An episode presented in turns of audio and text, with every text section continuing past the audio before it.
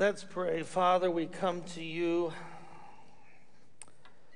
Lord, on this Sunday, and we marvel at your grace that you've lavished on us. Lord, we, we deserve nothing from you but judgment. We are unclean people and we live among unclean people. We live in a country that is in many ways corrupting the rest of the globe. And yet you see fit to lavish your grace on us and even allow us to call you Father. And we thank you. We know it's because of the blood of your Son, Jesus, our Savior, and we're so grateful. And Lord, we come to a text today that is hard. It's hard because it's someone we have come to love and admire, David, this mighty warrior for you who blows it big time. And now it's time to face the music. it's time to face the consequences. And Lord, as we go through this text today, I, I pray that our hearts would be pricked, that we would be cognizant and keenly aware of our own sin and the ramifications that it has. But first and foremost, the ramification of, of tarnishing your glory. And so, Father, give us ears to hear as your word goes forth. In Jesus' name, amen. Well, if you would, turn to 2 Samuel chapter 12. 2 Samuel chapter 12. Last week in 2 Samuel 11, we saw David fall big time. He commits a heinous sin that is adultery with a married woman, Bathsheba, not his wife, of course. And then he tries to cover it up and in so doing, he kills Uriah and anyone really that was directly linked because he doesn't want anyone to know. Nine months have passed before 2 Samuel, at least nine. I, I have a feeling David thought, it's all taken care of. Everything is fine now. It's quiet on the eastern front. My wife is Bathsheba. I brought it in. No one suspected. It's all great. And yet there are consequences for sin. Consequences is defined as a result or an effect of an action or condition. English has very various idioms or idiomatic expressions to indicate consequences and the effect, such as the well, it's the price you have to pay, or you reap the harvest, one's own doing, stew in your own juice. I like that one. Or you, you can't unring the bell. But these are, are idiomatic phrases that convey you're going to reap what you sow. It's a biblical concept. And David may have thought he got away with it. But in chapter 12, the Lord is going to take a paddle and he is going to spank very, very hard. And the ramifications for David are enormous. So let's look at the text. Chapter, we'll start in chapter 12, verse 1, and we'll read the first seven verses and then we'll continue. So the Lord sent Nathan. Now, this is significant.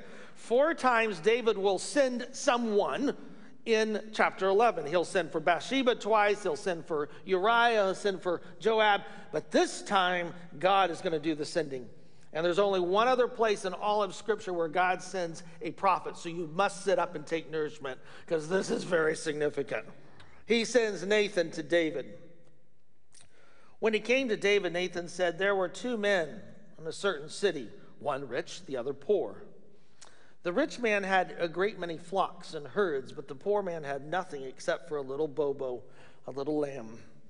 He raised it. I mean, he even named it grew up alongside him and his children.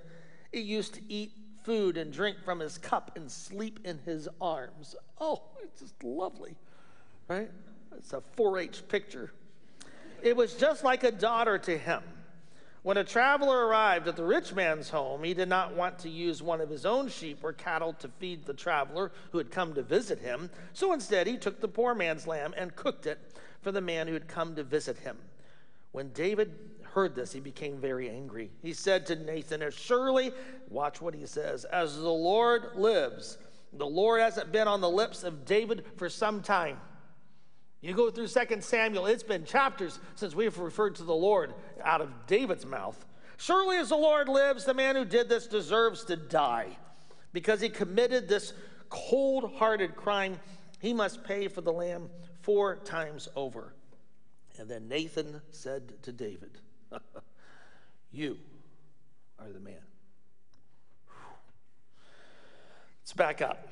Nine months, as we said, have passed, and we have here a confrontation. The Lord will send Nathan the prophet to confront. There's several important things here as you look at this. When you're confronting sin, timing is very important.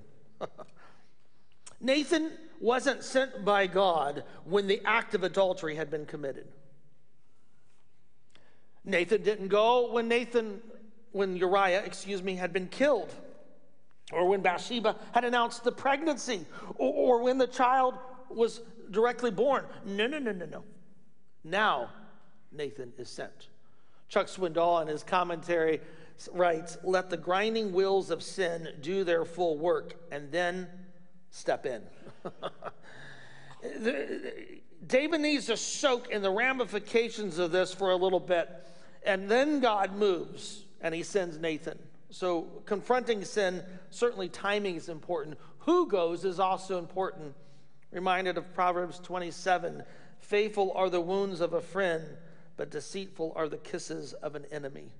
Who better for God to send than Nathan?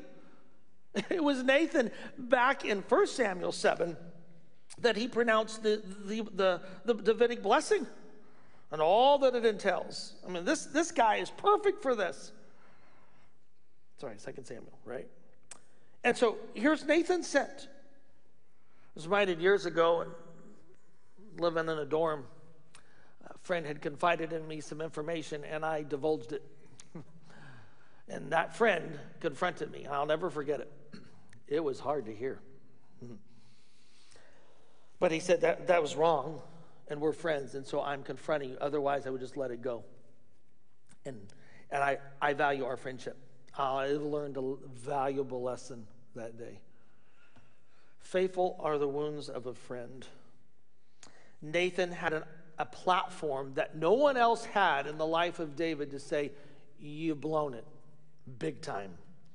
Notice that as well, we, here we have a prophet from God. So you have confrontation that is spirit led and of courage.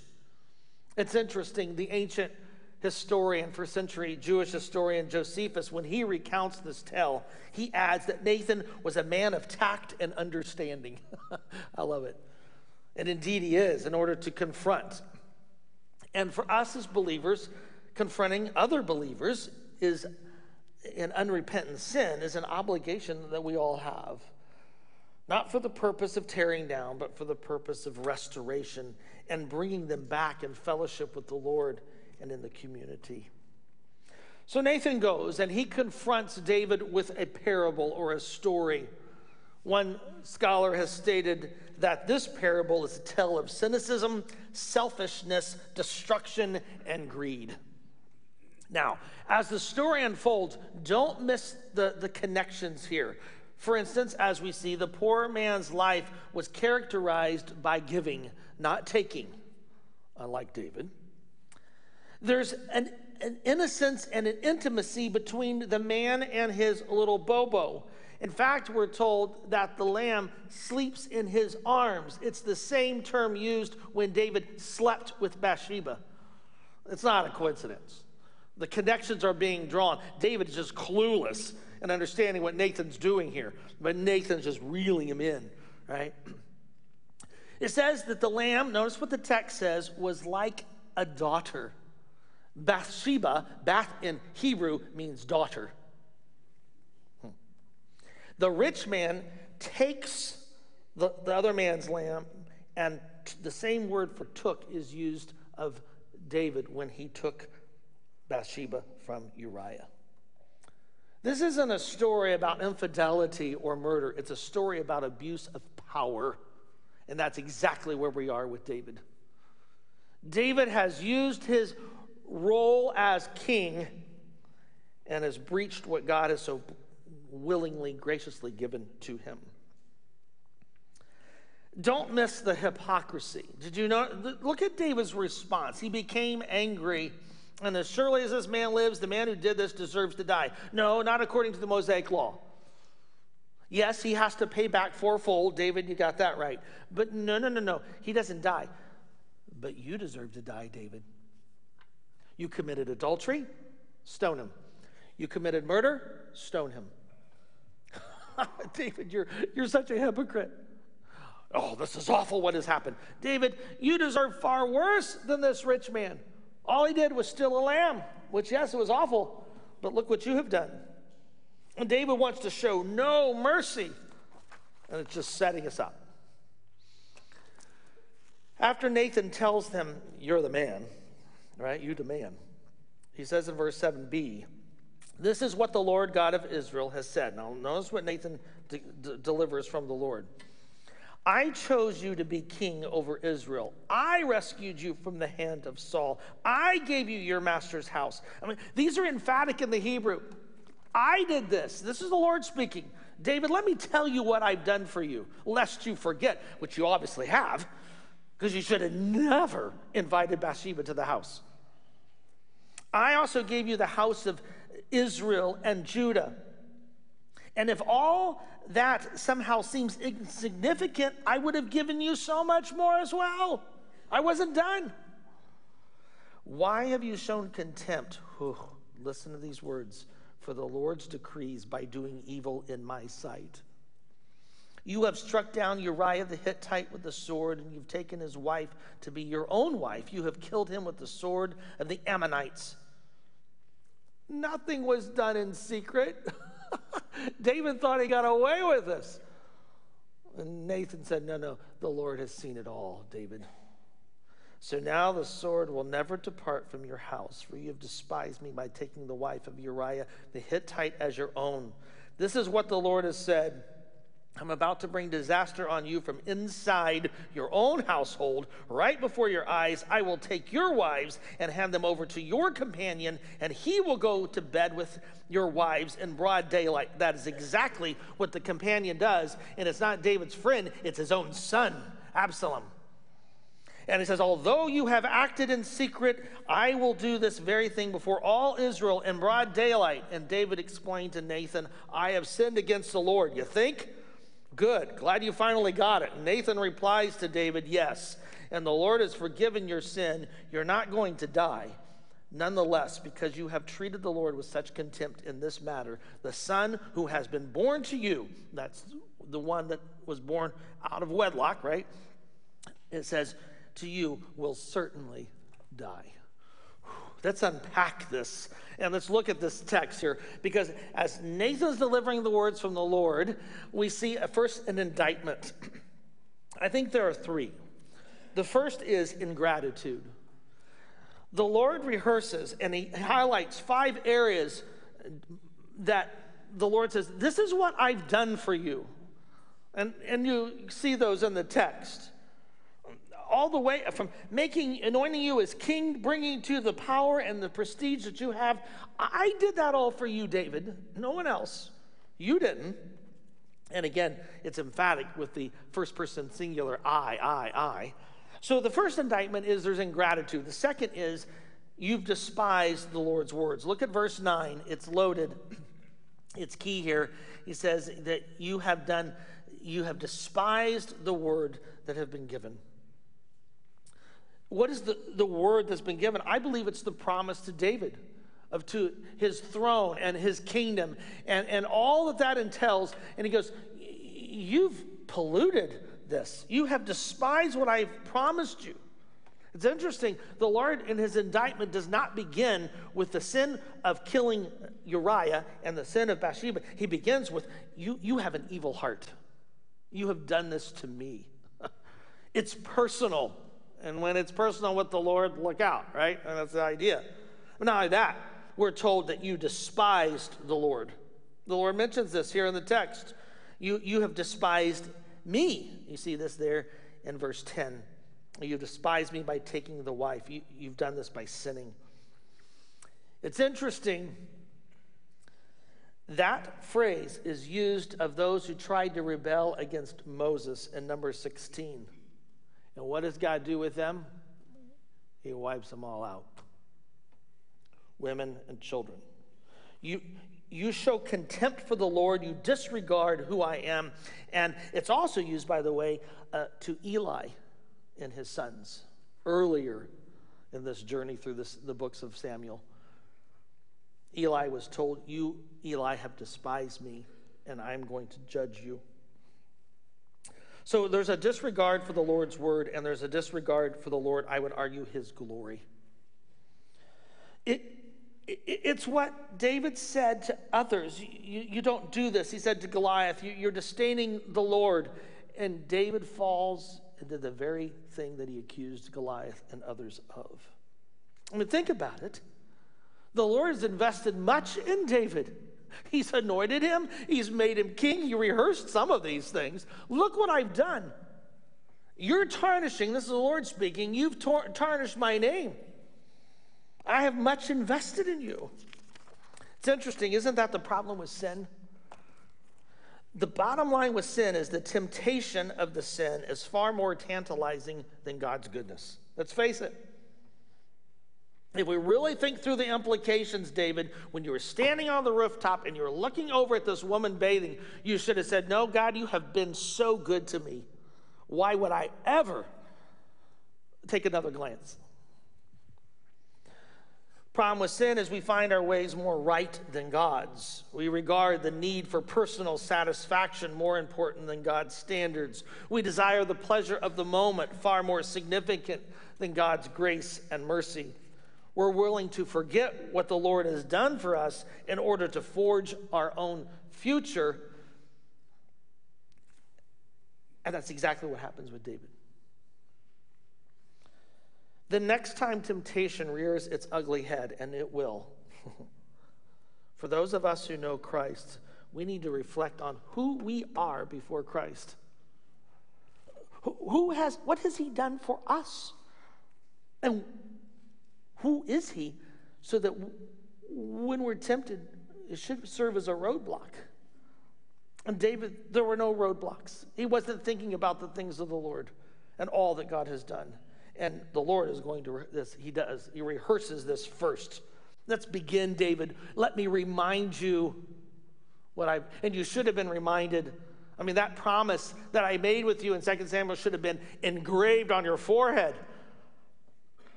It's missed. And so, what is the punishment? Notice what the text says, starting in verse 10. It says that the sword shall never depart. It's interesting. God works out his justice providentially, allowing David's children to mirror their father's quest for power, resorting in lust, deceit, and violence. Let me just rehearse. David's son Amnon. Remember Amnon? He, he, he tries to rape his half sister Tamar, who later, then, when her brother Absalom hears this, kills Amnon. When then that happens, Absalom's cousin, Joab, kills Absalom. Now, David's lost two sons. And then, by the way, when Absalom revolts, he even tries to lead a revolt against his father. We, we told you he he sleeps with his father's concubines, and nearly 20,000 Israel.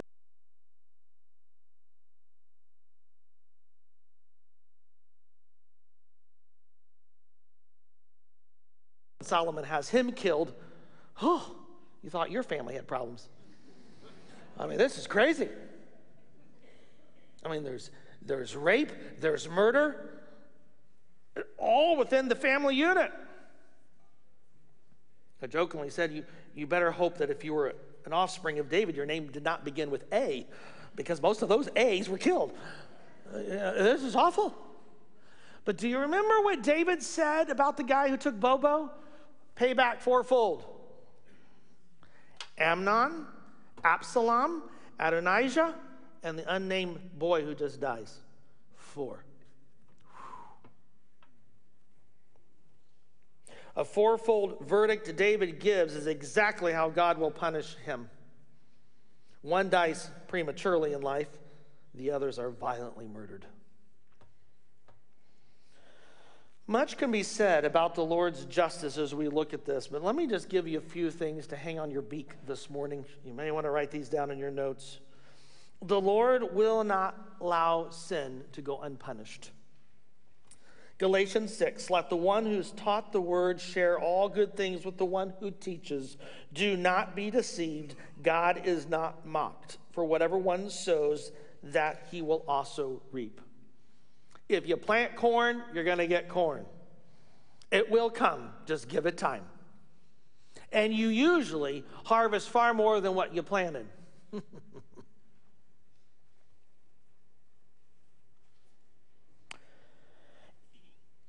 you, you can't do this. Sin will be dealt with. God, God has to maintain his holiness. And if you're a child of His, if you're a follower of Jesus, uh, he, His reputation is on the line with you being a follower of Him. Secondly, the Lord's discipline is just and can be very severe. This is a hard one to swallow, isn't it? Here in 2 Samuel 12, we're told, I mean, look, look what the text says. Look at verse 15. Nathan went to his home. Done. The Lord strikes, strikes the child that Uriah's wife had born to David. The child becomes very ill. David prays to God for the child, is fasted. Spends the night lying on the ground. The elders of the house stood over him and tried to lift him from the ground. He was unwilling to, he refused to eat. He's fasting, he's praying, and on the seventh day, the child dies. And the servants are concerned. You know, David isn't doing well now. But here's this news. When David saw, verse 19, that his servants were whispering to one another, he realized the child was dead. So David asked his servants, Is the child dead? And they replied, Yes, he is dead. This is a hard one. If God is so good and great, uh, you, Lord, I, I can understand taking out David, but an innocent child, how do you rationalize this in the text? Let me give you a few things to think about as we wrestle with that question. First, it's easy to focus on how horrible the Lord is, because I often hear that. Oh, you know, the Lord's talk about unjust, cruel God. He should not have done that. Wait a minute. Did you forget what David committed? That was far more heinous. And in fact, the text is very clear that both, both Nathan and David see that the death of the child was due to David's sin. Certainly, the tragedy reminds us of the seriousness of sin. God is not messing around. Second, the Old Testament teaches that sometimes God punishes children because of the father's sin. Exodus 20, the Lord reminds the Israelites He is a jealous God, punishing the children for the sin of the fathers to the third and fourth generation of those who hate me. There are only a few times in the Old Testament where God will take out the children because of the punish, punishing the parents. And there is a context for each of those. And in each of those, the bottom line is there was a blatant rebellion against God's authority and a contextual reason for why the children were eliminated. And that leads us to the third, because the context here is clear. David has had a growing fascination about being king, even all the way back in 1 Samuel 18 when he, he takes Saul's daughter. Uh, he's given Saul's daughter to be his wife. David says, the text says, David was pleased to be the son of the son-in-law of the king. He's already thinking, and he then accumulates wives. We talked about that last week, and children, which is vital because having numerous children epitomized the first century world, well, the ancient world, excuse me. Uh, uh, it was a cultural norm for royalty. It showed their power, it showed their authority. So, thus, it's very, I think, very appropriate that God would take out four of David's sons. Chisholm in his commentary writes, It's punishing David's in punishing David's sons, the Lord brought judgment on the corrupt royal court David had created, an institution that violated at a fundamental level the principles of kingship given in the covenant. This is key. It's key. And, and, and because of what David has done, the Lord says, No, no, I'm going to pull the rug right out from under you. We also must keep in mind that it's the Lord who gives life. No life exists from, apart from the will of God, and as creator, he has the right to do as he sees fit with all of his creation. And finally, we need to be careful passing judgment on God's ways. Remember, he is righteous in all his ways. Woodhouse states this reality is greater and more reliable than our discomfort. So we read a very heavy thing here, don't we? Wow, this is what God is doing. But as we said, the Lord will not allow sin to go unpunished. The Lord's discipline is just and can be very severe.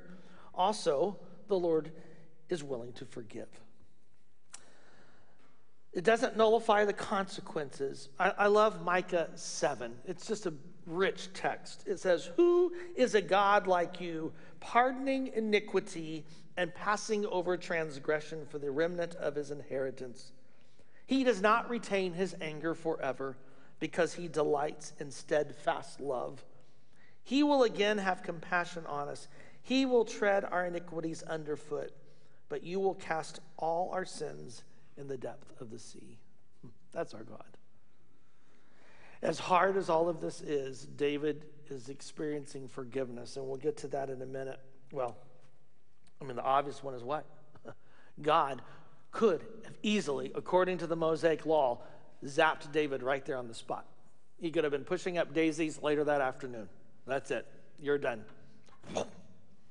But no. God had made a promise to David and his descendants, and God is going to keep that. And despite all this crud with David and all the tragedies that occur, in fact, chapters 11 and 12 of 2 Samuel is a watershed. It's a turning point in David's ministry, uh, his kingship. Everything goes downhill after this, it just unravels.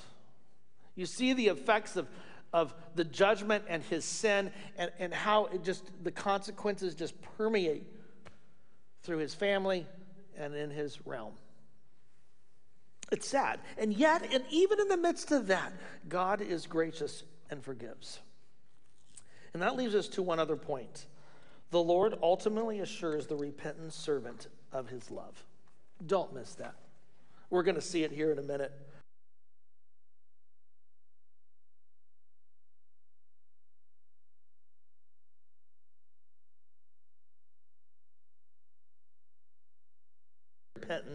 Freely acknowledges one's sin.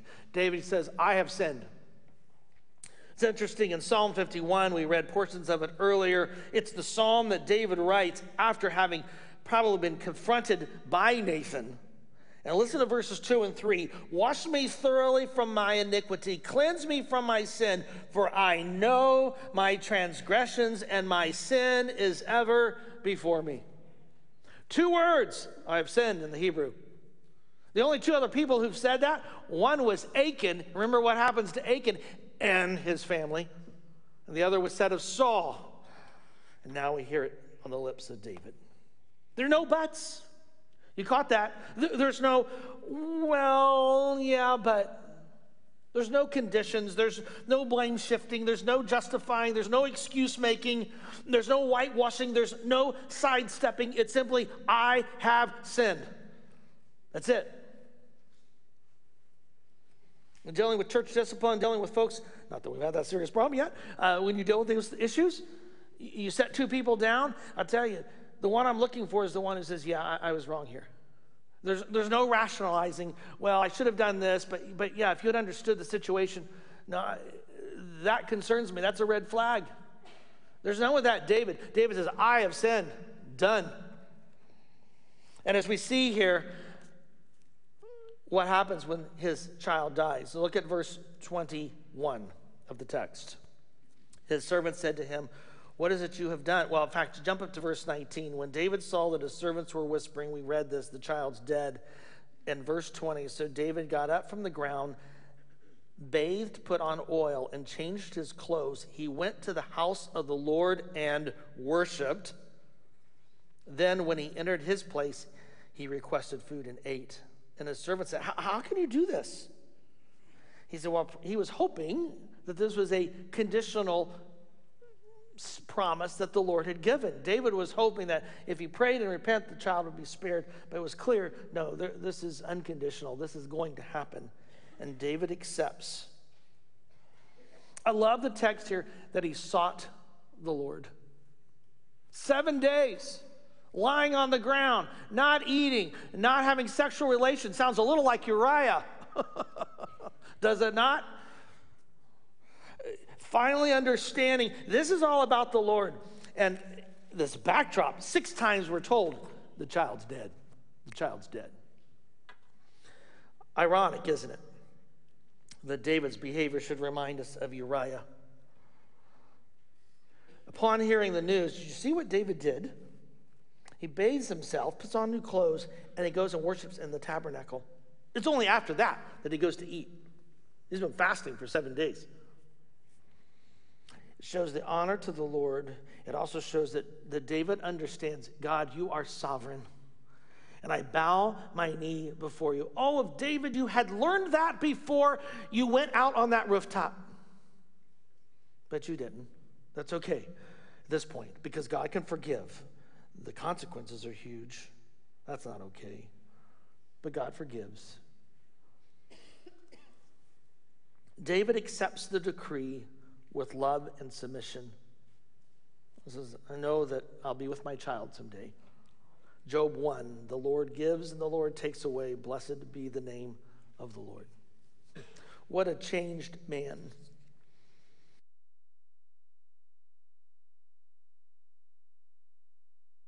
Leads us to the second point about genuine repentance. Genuine repentance is accompanied by a spirit of brokenness and humility. Psalm 51, verse 16 says, For you will not delight in sacrifice. I mean, David didn't go to the temple upon hearing that, Nathan, that his son was going to be struck dead. He says, You don't delight in sacrifice. You will not be pleased with the burnt offering. The sacrifices of God are a broken spirit, a broken and contrite heart. Oh God, you will not despise. Now, look at verse 24. This has all been very heavy. So David comforted his wife Bathsheba. He didn't comfort her when Uriah died. The text tells us only she mourned. He came to her, he went to bed with her. Later, she gave birth to a son. Blessed be the name of the Lord. God gives them another child, and they name him Solomon, which means peace.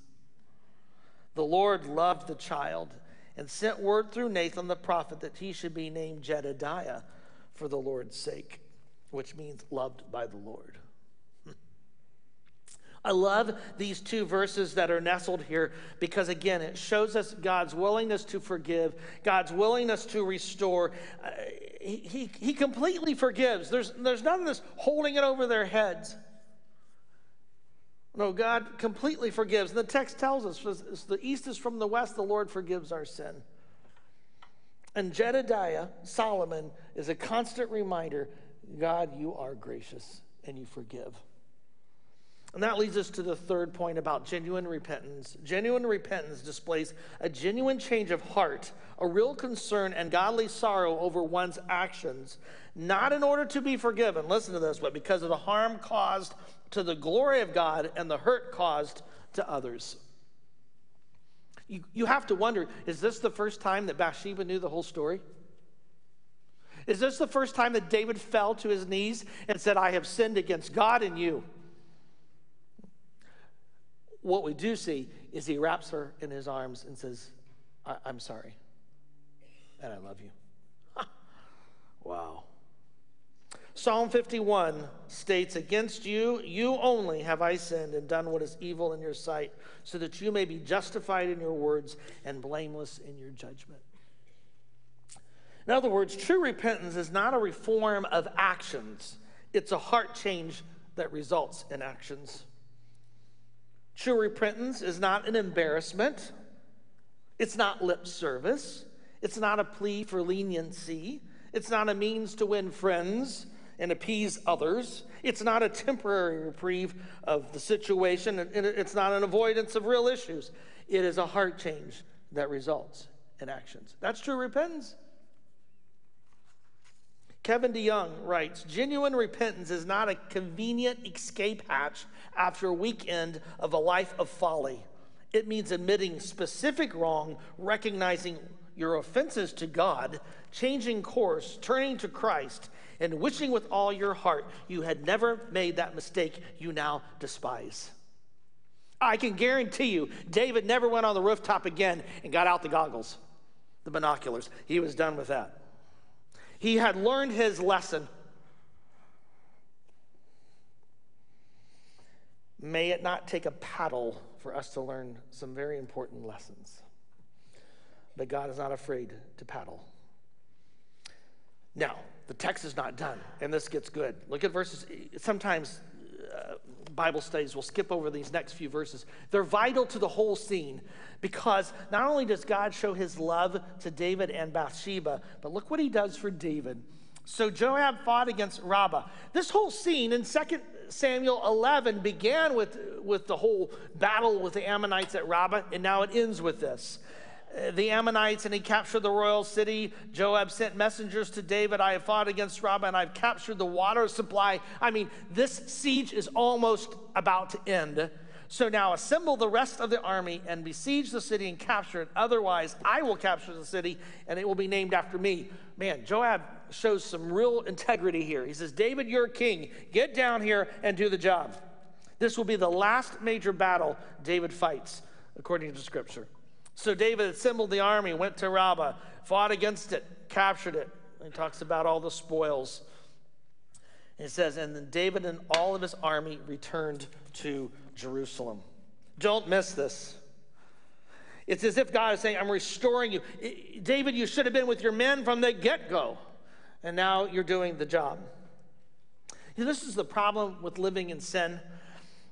Everything seems to be okay. You tell the world you're okay. This is how it is. This is what I feel. But deep down, if you're a follower of Jesus, there is no victory. There has to be an emptiness, a hollowness, a joyless. Uh, there's something eating at your soul. There better be, and that's the Holy Spirit who's indwelling and working in you. I had a former student who decided to go a particular lifestyle. Came to my office, told me, I said, Are you still placing your faith in Christ? Yes. You know, this is sin? Well, I don't know, but uh, this is where my faith is. Okay. Here's my number. When the Lord brings you down to your knees, call me. And three months later, at 2 o'clock in the morning, I got a phone call. God does not mess with sin, as we've seen here. And as we have seen here with David, there's finally this internal battle the Lord has resolved. And that's why in Psalm 51, David can say, Renew a steadfast spirit in me. And David now steps out in faith, recognizing God's forgiveness to do the role that God had called him to do. And this is the last one genuine repentance claims God's forgiveness and reinstatement. Perhaps this morning you're saying, Yeah, that, that, that's me. I, I blew it a long time ago. And you've been sitting on the sidelines. Thankfully, Peter didn't do that, nor David. God forgives, and we need to move forward. So, as we look at this text, it's a heavy one, isn't it? It's a bummer when we see someone who's sinned and you see the consequences Recently, I was looking on Facebook of a individual I had grew up with, and I showed a, the person's photo to my kids and said, "This is what happens when you live in sin." They looked awful. Looked like they were 105. And they're my age. The, the effects of sin upon that individual's life. Genuine repentance freely acknowledges our sin. Genuine repentance is accompanied by a spirit of brokenness and humility. Genuine repentance displays a genuine change of heart. And finally, genuine repentance claims God's forgiveness and reinstatement. We're going to do something a little different this morning. I've asked the musicians to come forward. Perhaps you're here this morning and you've never turned to the Lord for salvation. You've never ever come to grips with your sin and that there is a God who is holy, who demands perfection.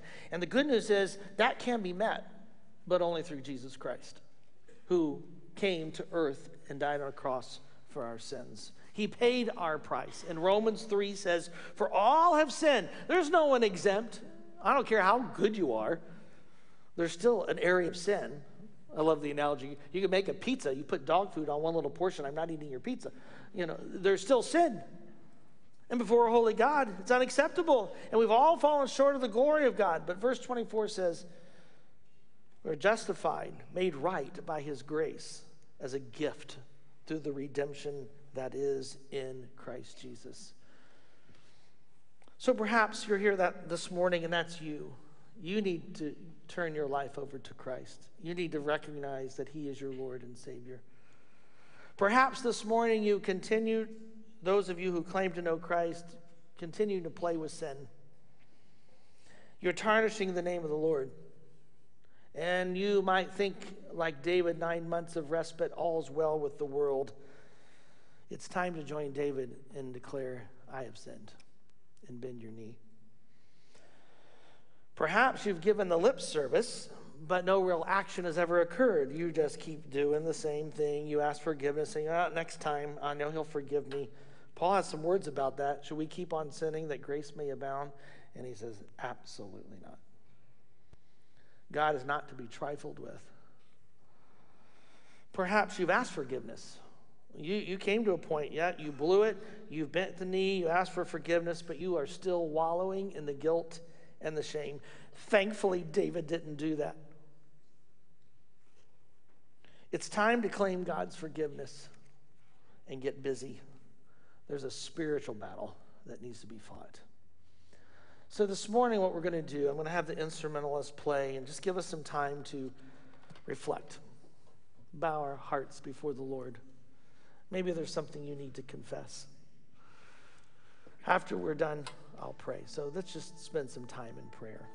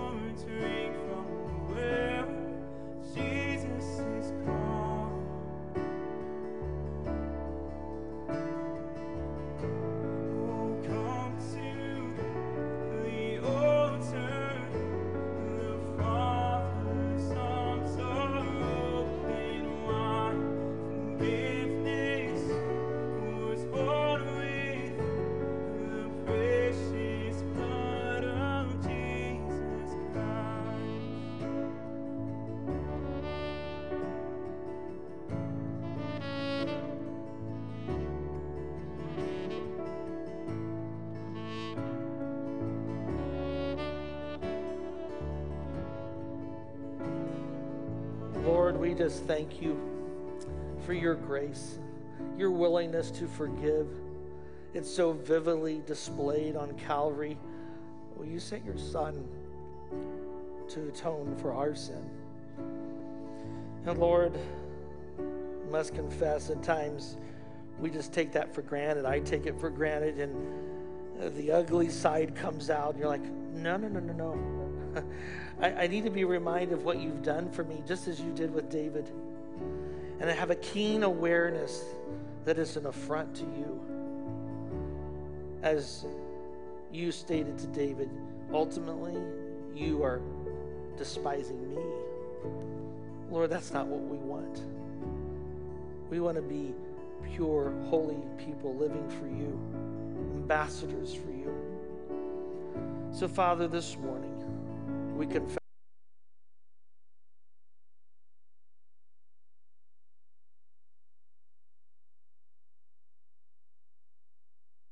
It means to be forgiven for that albatross that's hung around the neck for so long to be lifted and to be free in Christ. And it's whose name we pray.